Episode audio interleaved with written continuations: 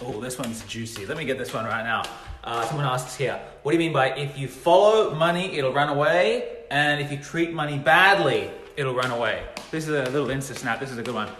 Uh, two very good points. The more that you say things like I want, I want, I want, I seek, I need, I need, I want, I seek, I want, you are resonating on that. Remember this. When you resonate on I want money, you manifest I want money. You're going to have more of that. You've seen the fuckers. They're old now. They've grown old, wanting more money. You know the ones? I want money, I want more money, I want more money, I want more money, I want more. They have manifested, I want more money. It's the people who actually acknowledge, I've got the money, I'm a master of money. I've got the wealth now, and I acknowledge where it is. They're the people who actually manifest it. The second one is if you treat it badly. If you treat your money badly, you can't expect to have much of it. It's not going to like you if you treat it so badly. A lot of people treat it badly.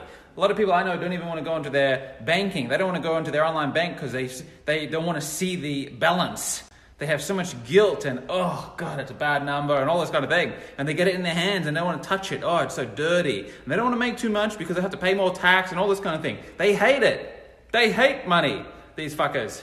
And they push it away in that way. And you want to look after your money. You want to love on your money. When you get the money, you want to love on the money. You want to massage it. You want to have a pump action bottle of fucking lube right next to your bed there, next to your wallet, so you can pump it out and give it a massage. You want to treat it like a king, your money. I'm not talking about infatuating with it and putting it on a pedestal and being its bitch.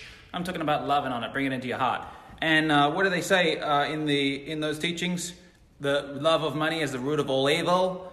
This is the advice to keep the people poor. We live on a financial planet. Could you imagine living on a financial planet and hating that, hating money? You're going to have a hard time. You're going to have a hard old life.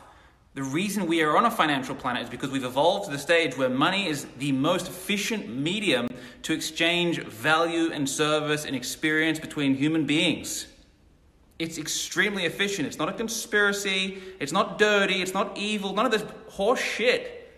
It's a very efficient means of transferring value. So you want to appreciate it and respect it and study it and master it and seduce it. Find out where it likes to be tickled.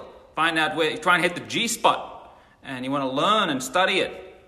And you'll master that thing and you'll have a better life for it. You're going to have a better life. And then you can fuck around all day in your pajamas and do little diagrams on your, on your whiteboard and drink wine and play ping pong. Hope you guys are good.